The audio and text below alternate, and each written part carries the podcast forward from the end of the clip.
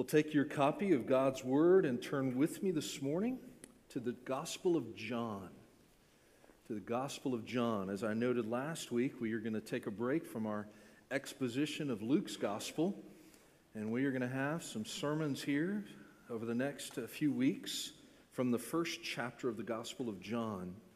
And you'll notice in your bulletins that I've entitled this uh, Christmas series, Christmas from the Perspective of Eternity. And so this morning we will be looking at John chapter 1, verses 1 through 4. Follow along with me as I read. In the beginning was the Word, and the Word was with God, and the Word was God. He was in the beginning with God. All things were made through him, and without him was not anything made that was made. In him was life, and the life was the light of men.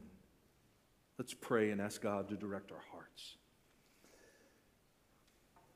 Father God, what a joy to come to this season, Lord, as we have just so recently focused on the giving of thanks to the glory of your name and for the gift of salvation, to come now to, to dwell upon the wonder of the incarnation.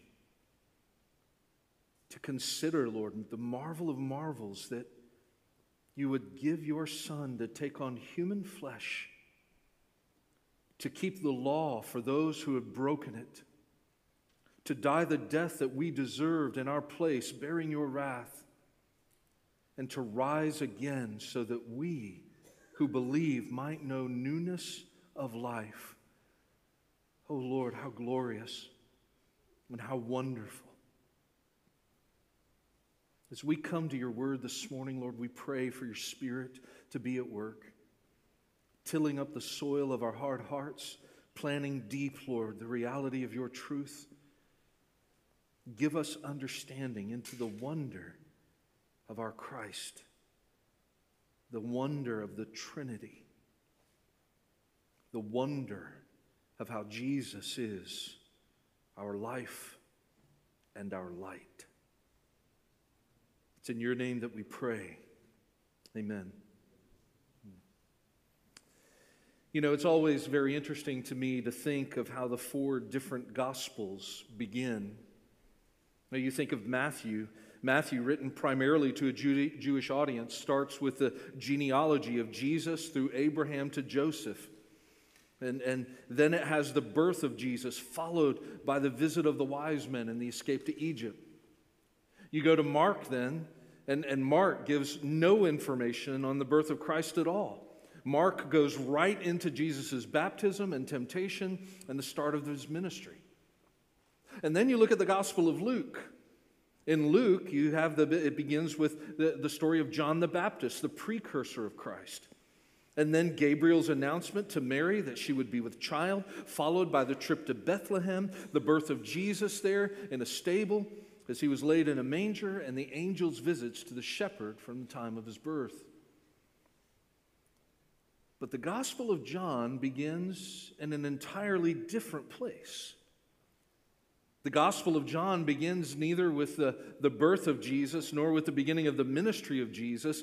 The Gospel of John begins in eternity past.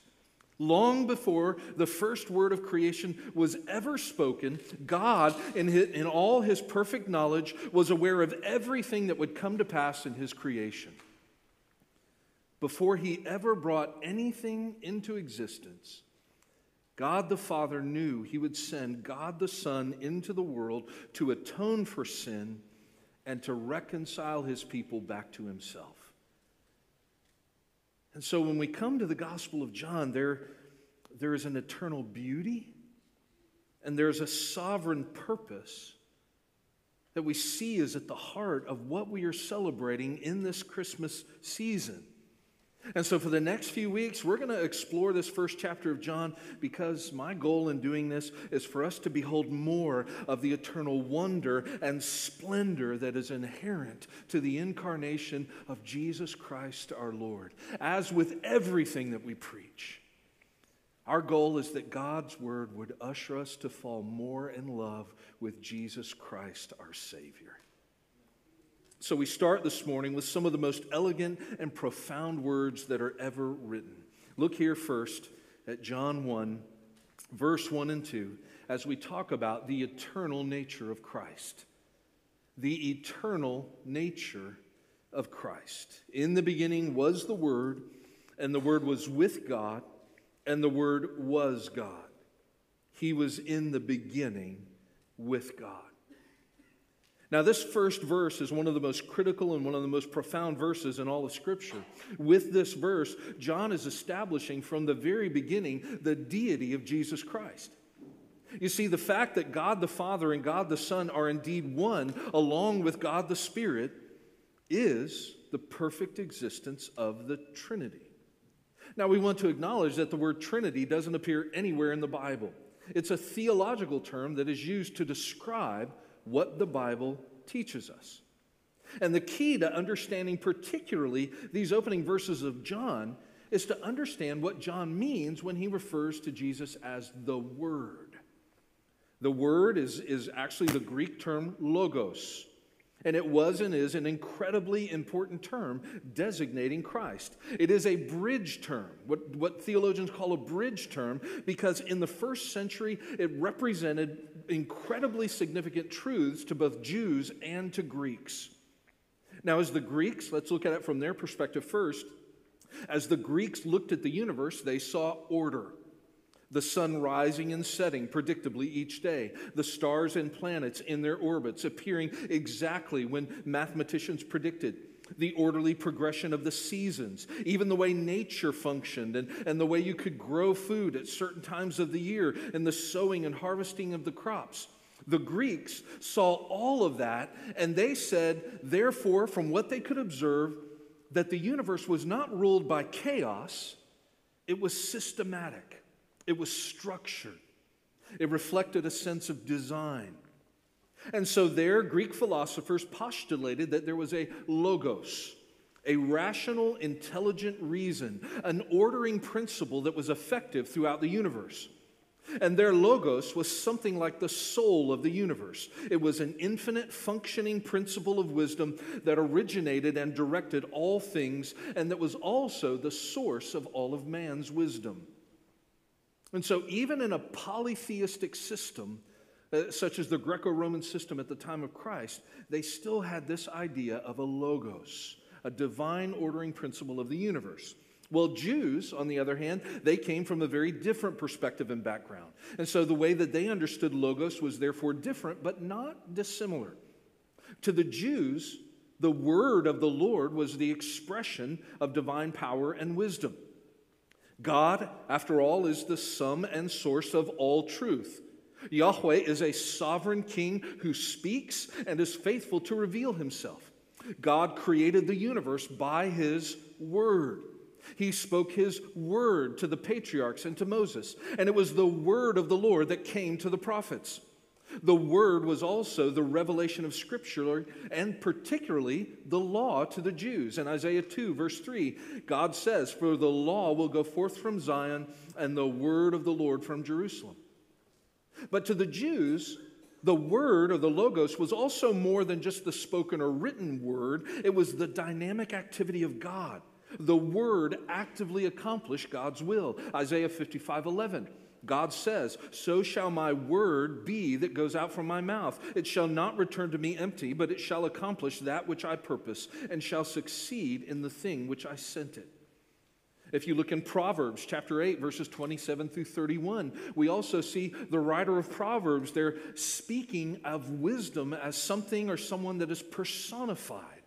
Wisdom was there when God laid the foundations of the earth. If you go to the Jewish Targums, that's the Aramaic translations of the Old Testament, they even used word as a name for God. You see, the Jews thought that the covenant name of God, Yahweh, was too sacred to speak. And so, when they were reading scripture publicly, they would substitute a reverent alternative for the name of God, like the Lord, Holy One, or the Word. For example, the Targum of Exodus 19:17 reads, Moses brought forth the people out of the camp to meet the word of God. And so the word in Jewish understanding, was historically a designation for God Himself. By using this term, the Apostle John is bridging concepts from both Greek and Jewish cultures, and he's redefining them in light of Jesus, in light of Christ. And what is his goal? His goal is for the whole world to see that Christ is the incarnate Word, the ordering agent of the universe, the source of all wisdom, the embodied presence of God, the sovereign power and principle of creation, all in the form of man. Jesus Christ is that, isn't he? He is the Word, the ultimate revelation of God. This is what the, the preacher in Hebrews says right at the beginning uh, of what he wrote, the sermon he preached. Hebrews 1, verses 1 through 3 say, Long ago, at many times and in many ways, God spoke to our fathers by the prophets.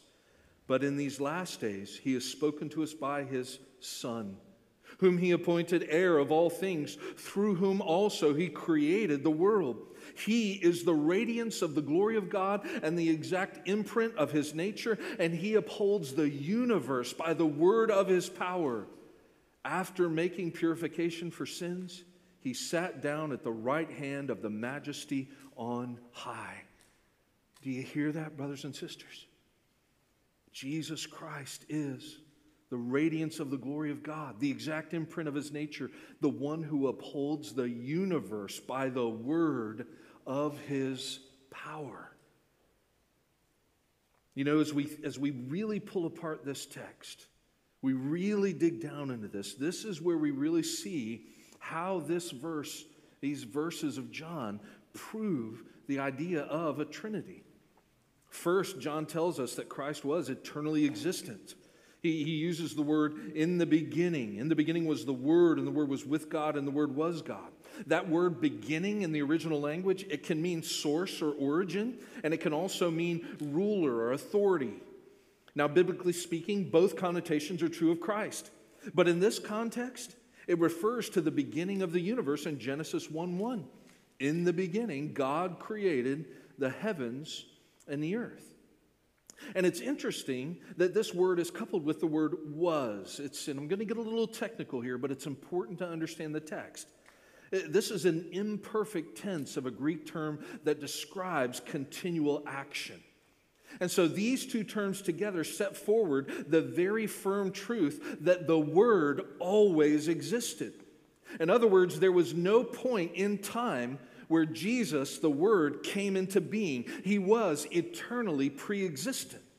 And this is exactly what John emphasizes with verse 2. He was in the beginning with God. Marcus Dods, in his commentary on John, says the following as a result of expositing this verse and looking at the language of it.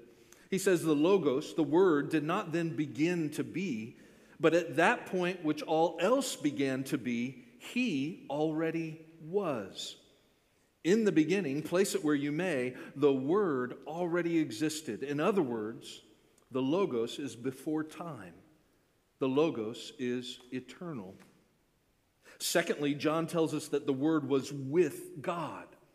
pros ton theon. This phrase means much more than the idea that Jesus simply existed with God. This phrase could also be rendered as face to face. You know, you think about it just recently, you know, during these holiday times, you had the opportunity to interact with many people, perhaps even many family members. And over the course of those holidays, you interacted with others whom you love face to face. That's the picture that's being presented here in this verse. The picture is that of two personal beings facing one another and engaging in intelligent conversation. In other words, this phrase establishes that God the Father and the Word, God the Son, are separate persons engaged in deep, intimate fellowship. Thirdly, you have the converse reality of the Trinity also presented. Not only are uh, not only is the Father separate from the Son and the Spirit, the Son separate from the Father and the Spirit, the Spirit separate from the Father and the Son. They are three distinct persons, but they are also one. You see the p- truth presented here. In the beginning was the Word, and the Word was with God, and the Word was God. Theos ohen logos. Now, this phrase in particular has been twisted by heretics. It's been purposefully mistranslated by groups like the Jehovah's Witnesses, who authored their own copy of the scriptures called the Watchtower uh, uh, version of the Bible. And the reason they've altered it is because they want to deny the full deity of Jesus Christ. They have what is a heretical translation of this verse that inserts a word. They say, they, they translate this verse as saying, In the beginning was the Word, and the Word was with God, and the Word was a God. They introduce an indefinite article there. But that again completely violates the Greek structure of this. The Greek term for God here is in a tense, the predicate nominative, that precedes the verb, and so it cannot be considered to be indefinite. John is saying that Jesus is God. He uses precise language here to accurately convey the true nature of Jesus Christ. The Word is not any less than God, He is fully divine, and yet the Son is not identical with the Father. They are of the same essence, and yet they are distinct persons. That's why if we go back to Colossians, even what uh, Robert read this morning, Colossians 1:15, and he is the image of the invisible God, the firstborn of all creation, and also Colossians 2:9, for in him all the fullness of deity dwells in bodily form. Now that's a lot of technical explanation of the language here. But that really just brings us back to the question, okay, Pastor Sean, if if these verses teach the Trinity, so what? Why is this important for us? Why is the doctrine of, of the Trinity so essential to the Christian faith? Well, here's why. First of all, the Bible says in 1 John 4 8 that God is love. That means that God intrinsically in his person and nature is love. But how do you have love if there is not another? You talk about monotheistic religions. The Jews still cling to the idea of a monotheistic religion. Islam clings to the idea of a monotheistic religion. For their gods to truly be loved, there has to be someone outside themselves to be the object of love. To truly have love requires another in the biblical sense of love. Well, the Trinity explains how God was love before anything ever anything else ever existed. There is love between Father, Son, and Spirit for all eternity. And indeed, it is that very love that is intrinsic to God's nature that overflowed in the act of creation. The three persons divinely and eternity, eternally loved one another, and God Himself has always in Himself been defined as perfect love. Secondly, this doctrine helps us make sense of the Old Testament. More than 100 times, the Old Testament mentions the Spirit of God. It also teaches that the coming Messiah is going to be the defeater of the enemy. Genesis 3:15. It refers to Jesus as the Son of Man appearing with the Ancient of Days in Daniel 7 9 through 14. That he is a son to be revered, Psalm 2 11 through 12. And yet, in Isaiah 9 6, that this Messiah, this child, will be born of a virgin and called Mighty God and Everlasting Father. There's no way to make sense of what the Old Testament teaches about the Spirit of God and the Son of God and the Father God, about all of them being God apart from the doctrine of the Trinity.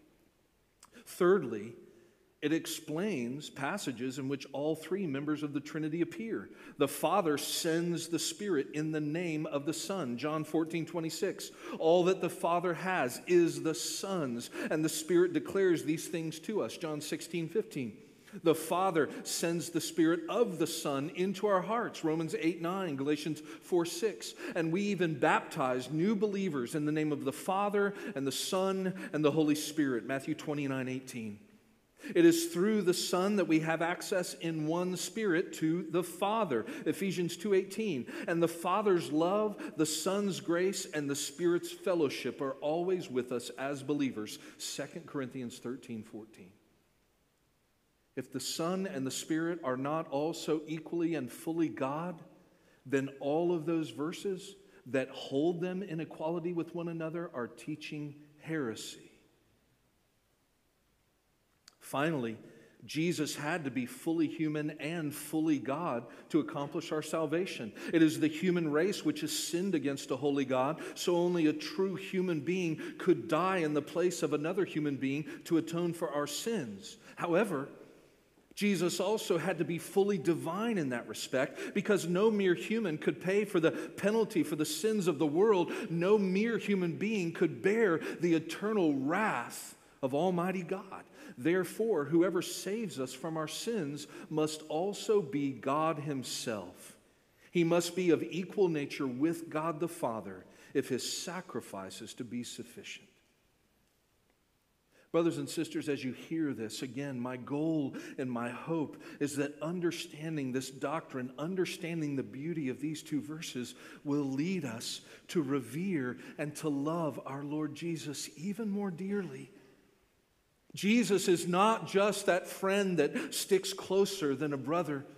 He is not just that one who is alongside us and within us who bears our burdens. He is not just that one who is with us to hear all our prayers and respond to them. He is likewise the sovereign of the universe. He is the one through whom all things were made, and because of his presence and power, there is not a maverick molecule in the entire universe. All of it exists under his control.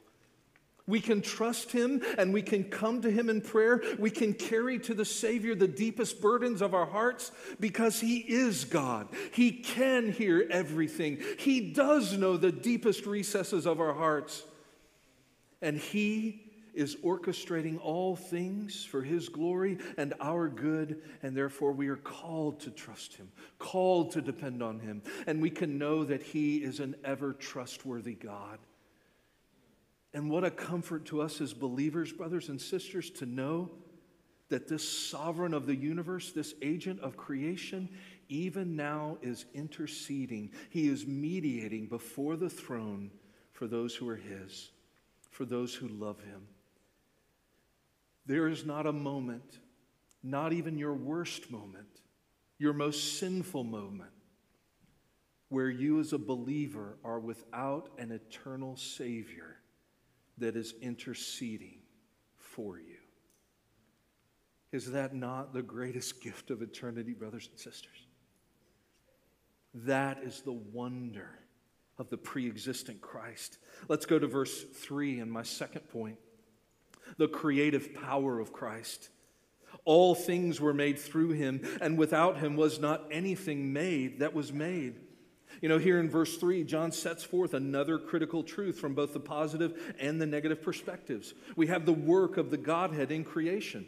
Biblically, we understand that it is God the Father who is the creator, and God the Son, the Logos, is the agent of creation.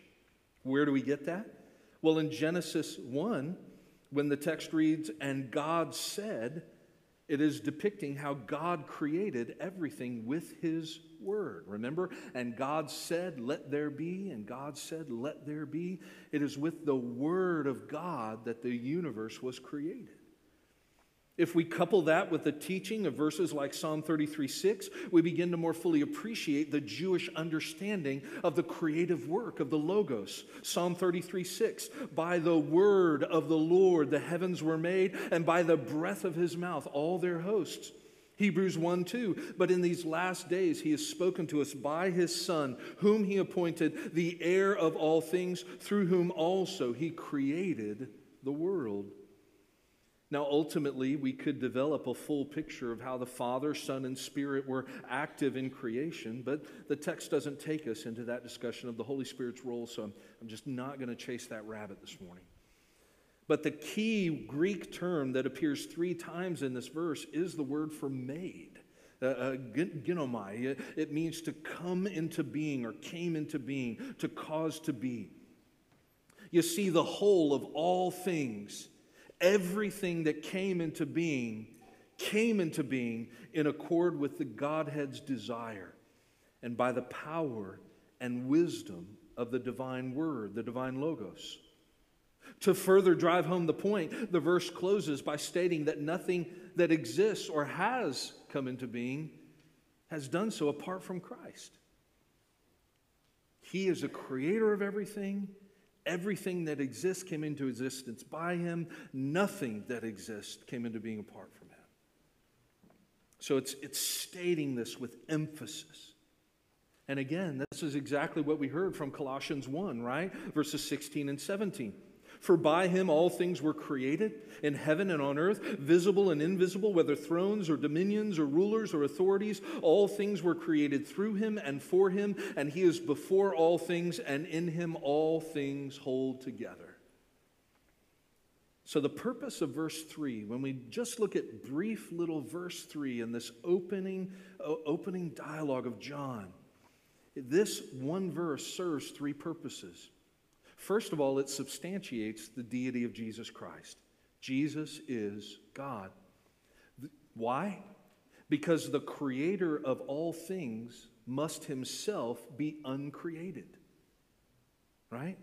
The creator of all things must himself be uncreated.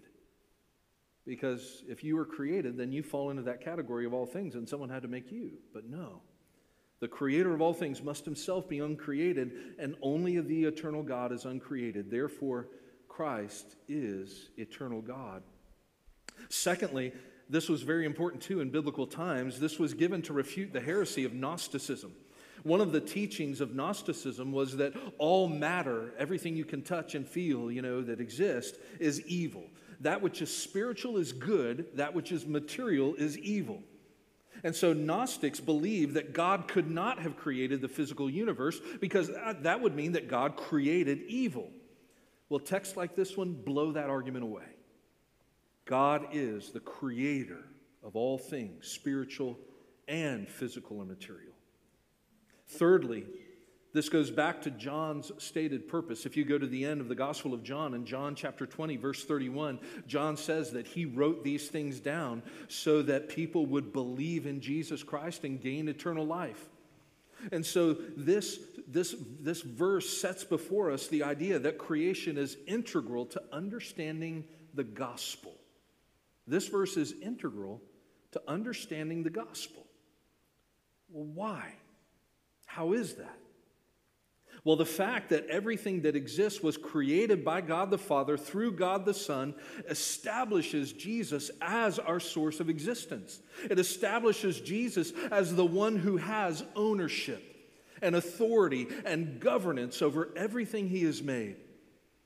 In other words, brothers and sisters, it establishes Jesus as the final judge of every single human being. And indeed, that's how the book of Revelation refers to him. He is the one who is going to return. There is a name written on his thigh King of Kings and Lord of Lords, and he comes as one with the sword to bring judgment to the nations. This is what Paul said when he was preaching there in the, in the Areopagus in, in Athens in Acts 17. Look there in Acts 17, verse 22. Paul, standing in the midst of the Areopagus, said, Men of Athens, I perceive that in every way you are very religious. For as I passed along and observed objects of your worship, I found an altar also with this inscription To an unknown God. What therefore you worship as unknown, this I proclaim to you the God who made the world and everything in it, being Lord of heaven and earth, does not live in temples made by man, nor is he served by human hands as though he needed anything, since he himself gives to all mankind life and breath and everything. And he made from one man every nation of mankind to live on all the face of the earth, having determined allotted periods and boundaries of their dwelling places, that they should seek God and perhaps feel their way toward him and find him. You see, their even core to Paul's gospel preaching to that pagan culture, core to that message was this reality that this Lord, this God, is creator. And because he is creator, he will judge the nations. And that all men are to seek him in hopes that they may find him. Brothers and sisters, this, this is the reality of the gospel. And it's one of the things that we should set forth when we share the gospel with unbelievers. If there's one thing that the rebellious human heart does not want to believe, it is the idea that they are going to have to answer to anyone, right? You know, we, we like the idea that, that we are in charge of our own destiny. In our sin, we like the idea that we are responsible for our own choices.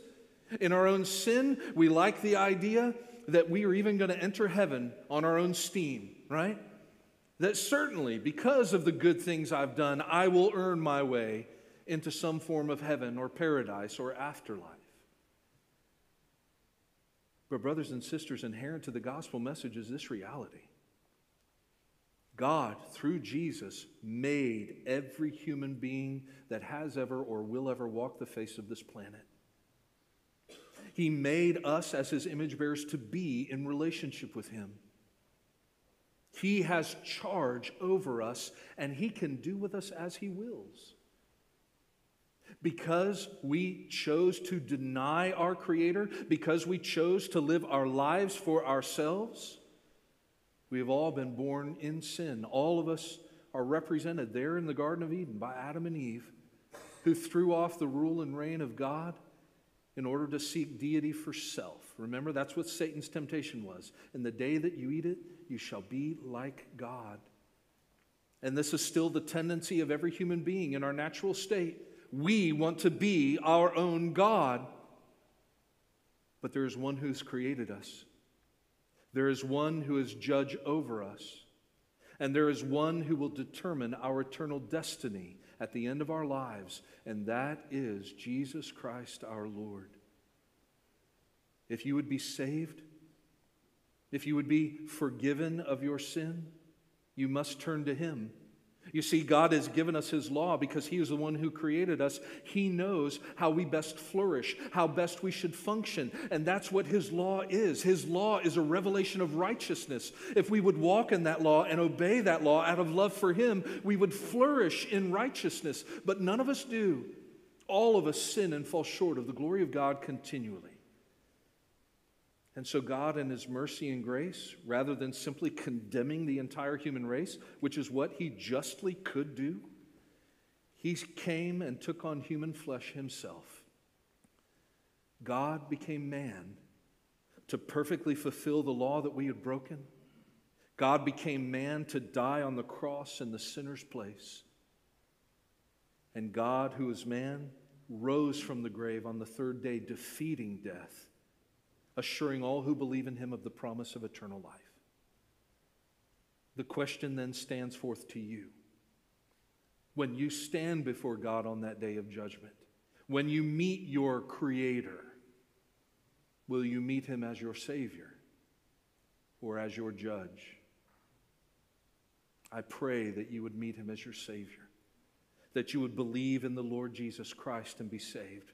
For there is no other name under heaven given among men by which we must be saved. Acts chapter 4, verse 12. This very day, if you have not already, even to our young people, I say to you, this day, if you have not yet, turn from your sin, believe in the Lord Jesus Christ, and be saved.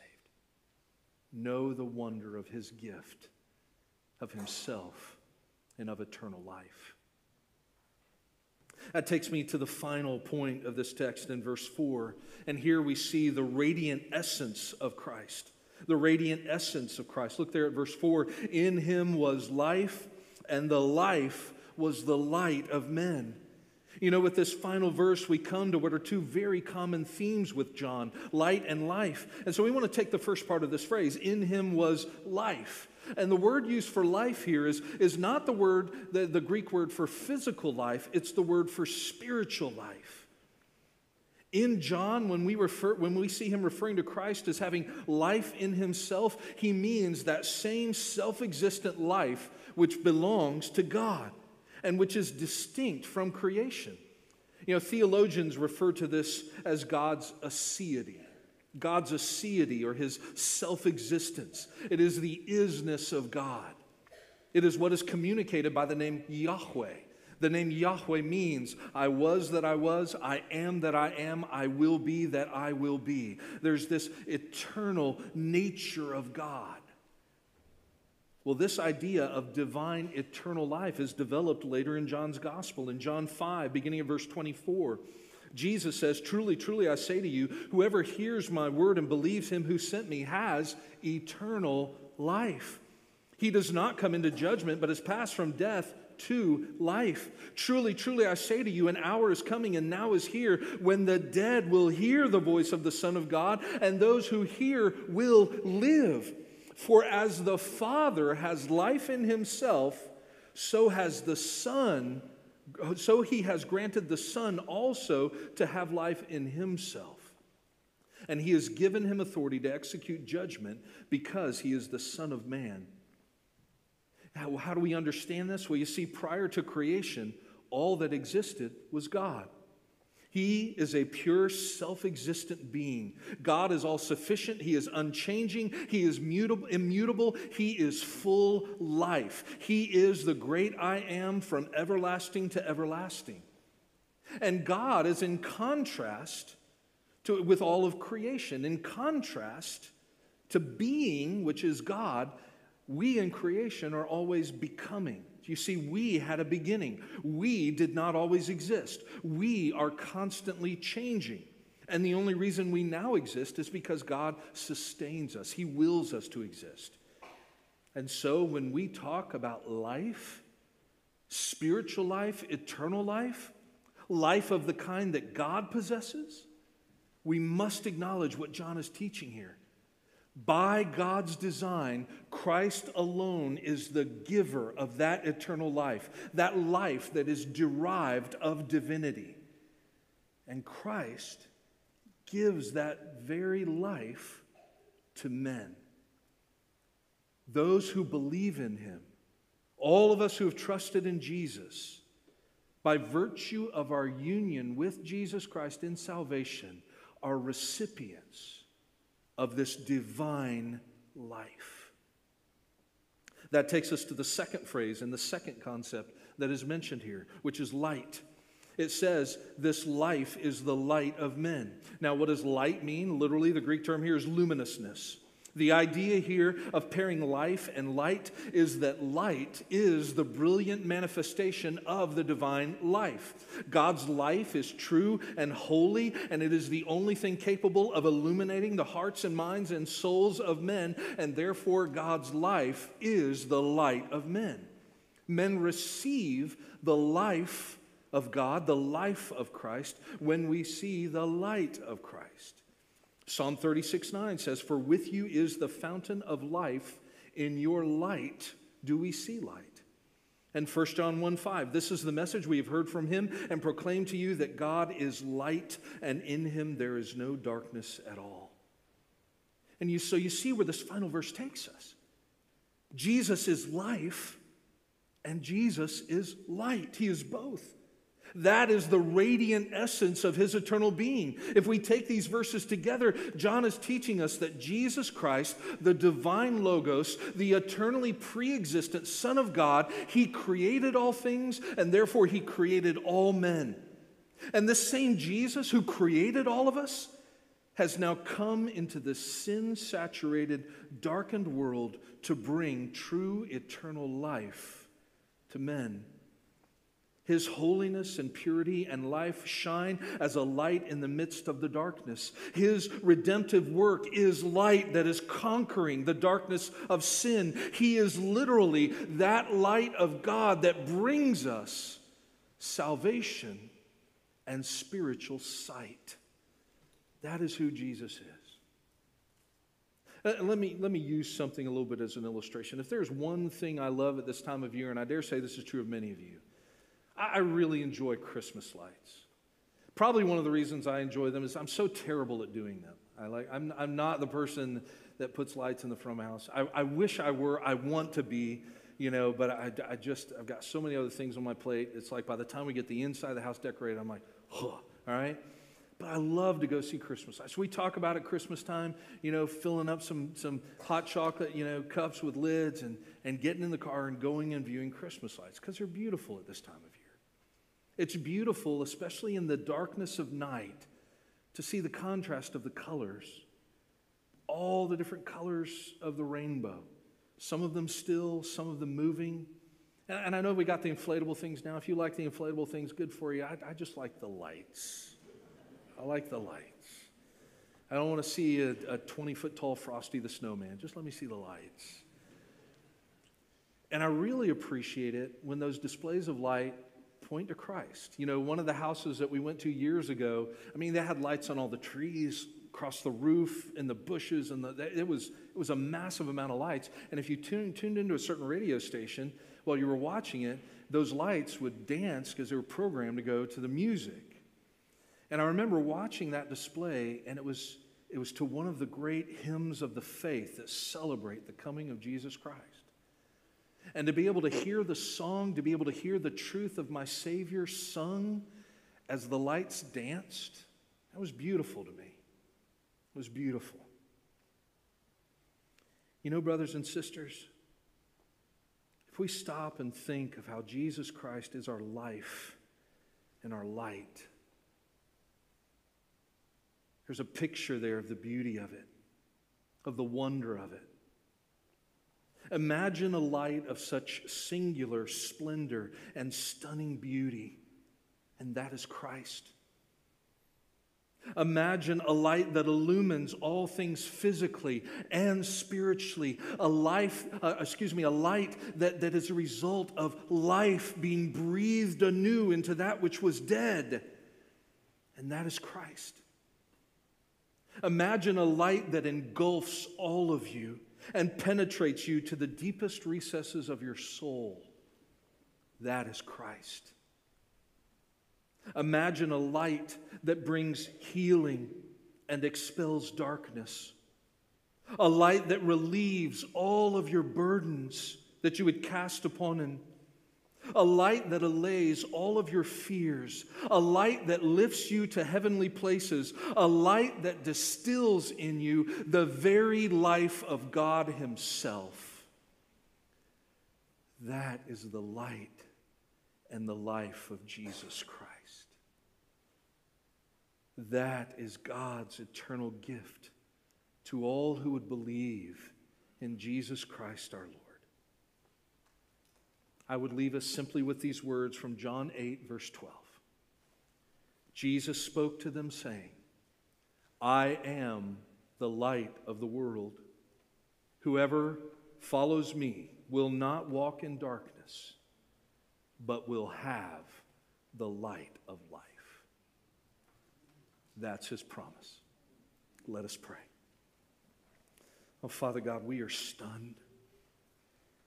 We are stunned to consider in our own imaginations the wonder, the, the beauty, the splendor of our luminous Savior. Our Savior who, who is life, our Savior who is life and light to men. Oh Lord, may we rejoice in all that you are. May we rejoice in the fact that you are the God, the Lord, who makes that which is dead alive. That you are the God, the Lord, who expels darkness. That you are the Lord who reconciles us, who adopts us, who sanctifies us and who now, even now, is bringing us to the point where you will glorify us. We rejoice in you, Jesus.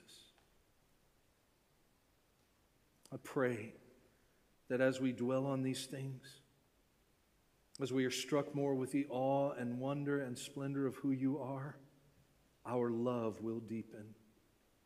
We confess to you, Lord, that there are many things that would distract us from our first love in this life. There are many things that we would set our hearts upon that could never satisfy, never fill us, certainly never cleanse us or make us whole. Save us from those lesser things.